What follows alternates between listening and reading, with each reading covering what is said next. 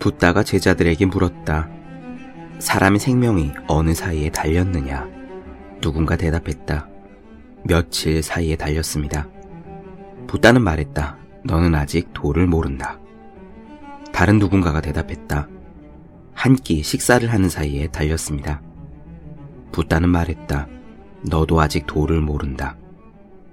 그러자 다른 이가 대답했다. 들숨과 날숨 사이에 달렸습니다. 붓다는 말했다.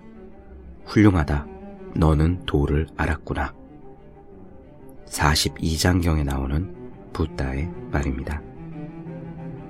오후에 일을 마치면 저녁부터는 공부를 시작할 수 있는데 내일부터 하겠다고 합니다.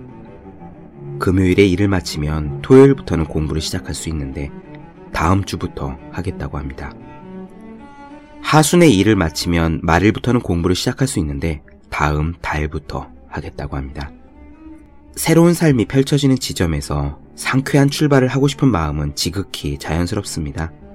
하지만 우리의 삶에서 과연 시작하는 지점은 어디일까요?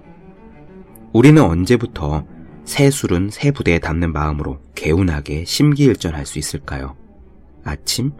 월요일? 매달 첫째 날? 붓다는 가르치길 삶과 죽음은 호흡 사이에 있다고 했습니다. 들숨과 날숨이 한 번 반복되면 한 차례의 삶이 끝나고 새로운 삶이 시작된다는 뜻입니다. 발밑을 내려다 봅시다. 매 순간, 매 초마다 새로운 삶의 스타트라인이 그어지고 있습니다. 그러므로 우리는 매 순간 새로운 출발이 가능합니다. 365 공부 비타민 새로 시작하기 가장 좋은 때의 한 대목으로 시작합니다.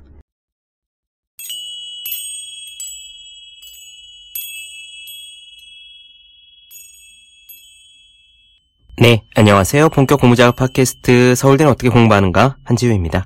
우린 지금 데이지 크리스토 둘루의 아무도 의심하지 않는 일곱 가지 교육 미신 살펴보고 있습니다. 오늘 나눠드린 내용과 비슷한 이야기를 전에도 드린 적이 있습니다. 구글이 있고 인터넷 검색만 잘 하면 되는데 왜 공부를 해야 되죠? 라고 생각하는 학생들이 있어요. 아마 공부에 대한 불만 때문에 나오는 볼멘 소리일 겁니다. 저는 인터넷으로 공부한 세대가 아니라서요. 그런 고민을 안 했던 것이, 그리고 책을 가지고 독학하는 법을 알았던 환경에서 10대를 보낸 것이 큰 자산이라고 생각합니다.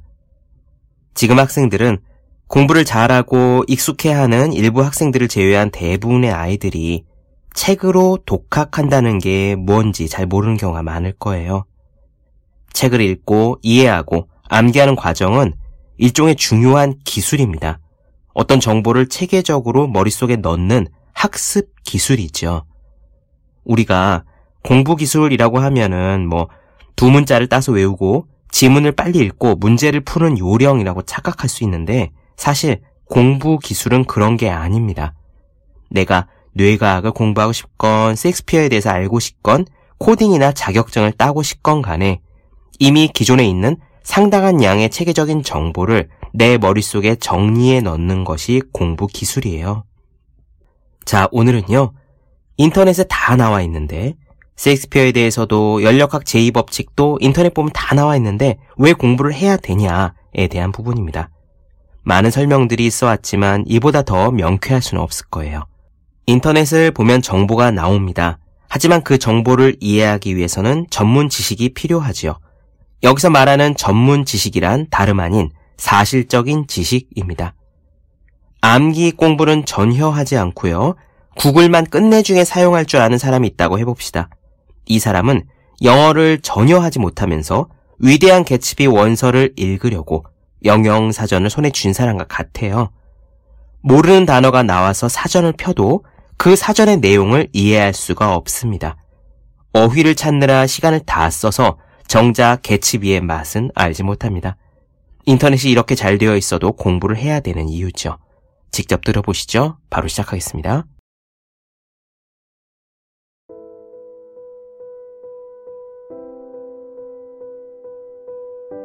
유명한 컨설팅 회사의 경영자이자 작가인 돈 탭스콧은 2008년 구글 세대에 관한 글에서 다음과 같이 말했다.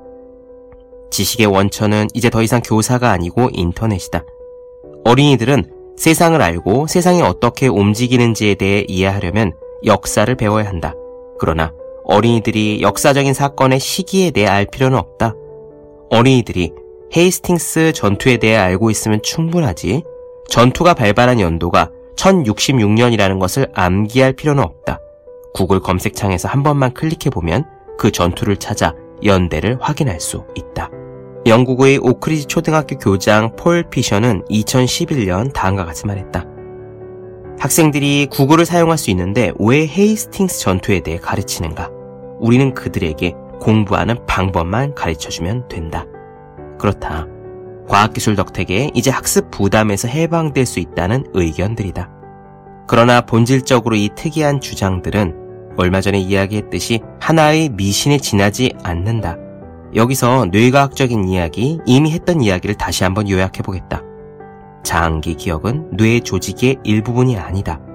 장기 기억은 모든 정신적인 과정에서 중요한 역할을 한다. 우리가 어떤 문제를 해결하고자 할 때 장기 기억에 저장된 모든 지식을 이용한다.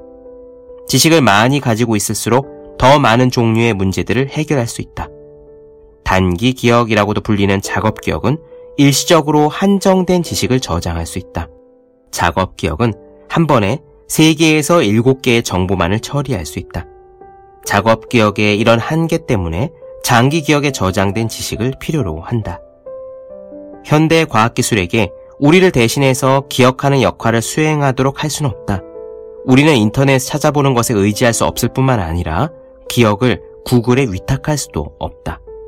왜냐하면 두뇌의 장기 기억 속에 중요한 사실적 지식을 저장해 둠으로써 작업 기억을 위한 공간을 확보해 둘 수 있기 때문이다. 구글을 이용해서 무엇인가 찾으려고 할 때 우리는 작업 기억에 있는 저장 공간을 구글을 뒤지는 바로 그 작업으로 모두 사용해 버릴 수 있다. 그렇게 되면 우리는 뇌 속에 새로운 정보를 활용할 수 있는 공간이나 그 새로운 정보를 다른 정보와 결합하는 작업을 할 수 있는 공간을 확보할 수 없게 된다. 이것이 바로 어린 학생들이 간단한 사칙 연산을 배우고 구구단을 암기하는 것이 매우 중요한 이유다. 우리가 공식을 찾는 절차를 개념적으로 알고 있더라도 공식 자체를 암기해버리는 것이 더 유리하다. 즉, 어린이가 구구단이 어떻게 적용되는지를 개념적으로 이해는 하더라도 구구단을 암기하는 것이 훨씬 유리한 것과 같다. 사전에서 단어를 찾는 방법을 알고 있더라도 정확한 철자를 아는 것이 중요한 것도 같은 이유에서다. 자주 사용하는 지식이나 다른 과제의 해결에 기반이 되는 지식에 대해서는 제대로 알고 있어야 한다. 그래서 그 지식을 즉시 자동적으로 그리고 어려움 없이 재생할 수 있어야 한다. 사전이나 인터넷을 이용하더라도 제대로 이해하기 어려운 중요한 원인은 찾아본 것을 이해하기 위해서 사실 상당한 수준의 지식을 기본적으로 갖고 있어야 하기 때문이다. 사전에서 모르는 단어를 찾는다고 가정해보자. 사전 자체도 어려운 단어와 지식으로 가득 차 있다. 자신의 장기 기억에 많은 지식을 확보하고 있다면 사전에 제시된 그 단어에 대한 설명을 이해할 수 있을 것이다. 그러나 이러한 배경 지식을 소유하고 있지 못한 사람은 설명 자체를 이해하지 못할 것이다. 이러한 배경 지식이 새로운 지식을 이해할 수 있도록 만들어주는 선험 지식이다. 이와 관련하여 교육학자 허신은 다음과 같이 말한다. 지식을 얻기 위해서는 지식이 필요하다는 것은 인지심리학 분야에서 공인된 사실이다. 어린이들은 언제나 스스로 찾아서 배울 수 있다는 것을 근거로 지식 중심 교육 과정을 비판하는 사람들이 있다. 그러나 역설적으로 그들은 사실적 지식이 없이는 어린이들이 효과적으로 찾아서 배울 수 없다는 사실을 놓치고 있다. 사실적 지식을 희생시키면서 학습의 과정을 강조하는 것은 실제로는 어린이들이 배우기 위해 학습하는 것을 방해하는 거다. 인터넷 덕택에 풍부한 지식을 쉽게 이용할 수 있게 된 것은 사실이다. 그러나 그 정보를 이용하기 위해서는, 즉, 지식을 습득하고 그 지식을 늘리기 위해서는 먼저 지식 창고를 소유하고 있어야 한다. 이것이 바로 인지과학 연구를 통해 밝혀진 역설이다. 그렇다.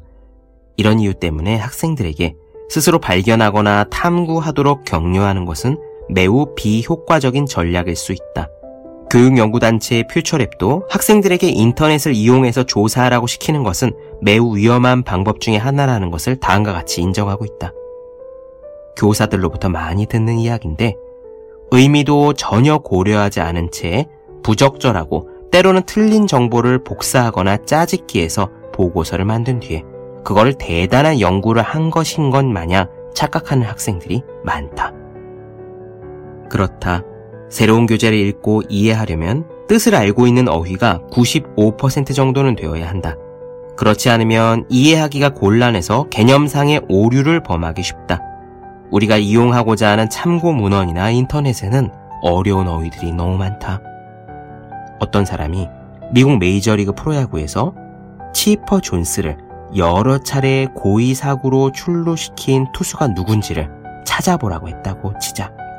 야구에 대해서 아는 바가 없는 나로서는 인터넷에서 무작위로 검색할 수밖에 없는데 구글에 검색어를 입력하는 것 외에 뭘 또 해야 하는지 모른다.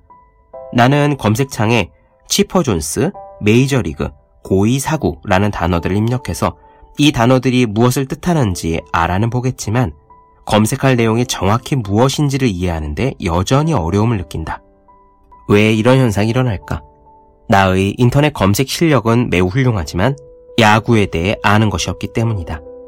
검색 결과의 차이는 전문 지식의 차이에서 나타난다.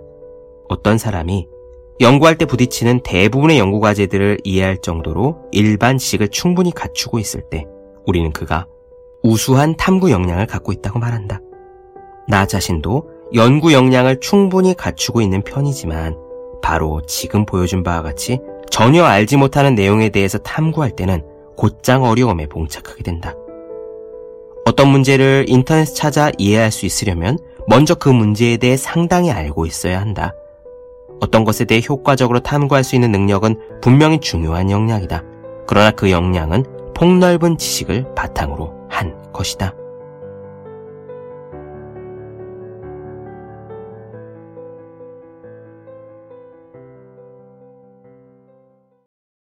네, 본격 공부작업 팟캐스트 서울대는 어떻게 공부하는가? 데이지 크리스토둘루 아무도 의심하지 않는 7가지 교육 미신 나눠드렸습니다. 더 많은 이야기가 궁금하신 분들, 질문사항 있으신 분들은 제 유튜브 채널 서울대는 어떻게 공부하는가? 네이버 블로그 생의 즐거운 편지, 다음 카카오 브런치 한줄 브런치, 인스타그램 해시태그 서울대는 어떻게 공부하는가 검색해주면 좋겠습니다. 또 학생, 수험생, 취준생, 직장인 등 공부하시는 모든 분들을 위해서 어떻게 공부해야 효율적인지 설명한 혼자 하는 공부의 정석, 그리고 책상에 올려두기만 해도 공부하고 싶어지는 365 홍콩 캘린더 아직 읽지 않으셨다면 꼭 한번 읽어보셨으면 좋겠습니다. 분명 도움 되실 거예요. 그럼 오늘 여기까지 하겠습니다. 전 다음 시간에 뵐게요. 여러분 모두 열심히 공부하십시오. 저도 열심히 하겠습니다.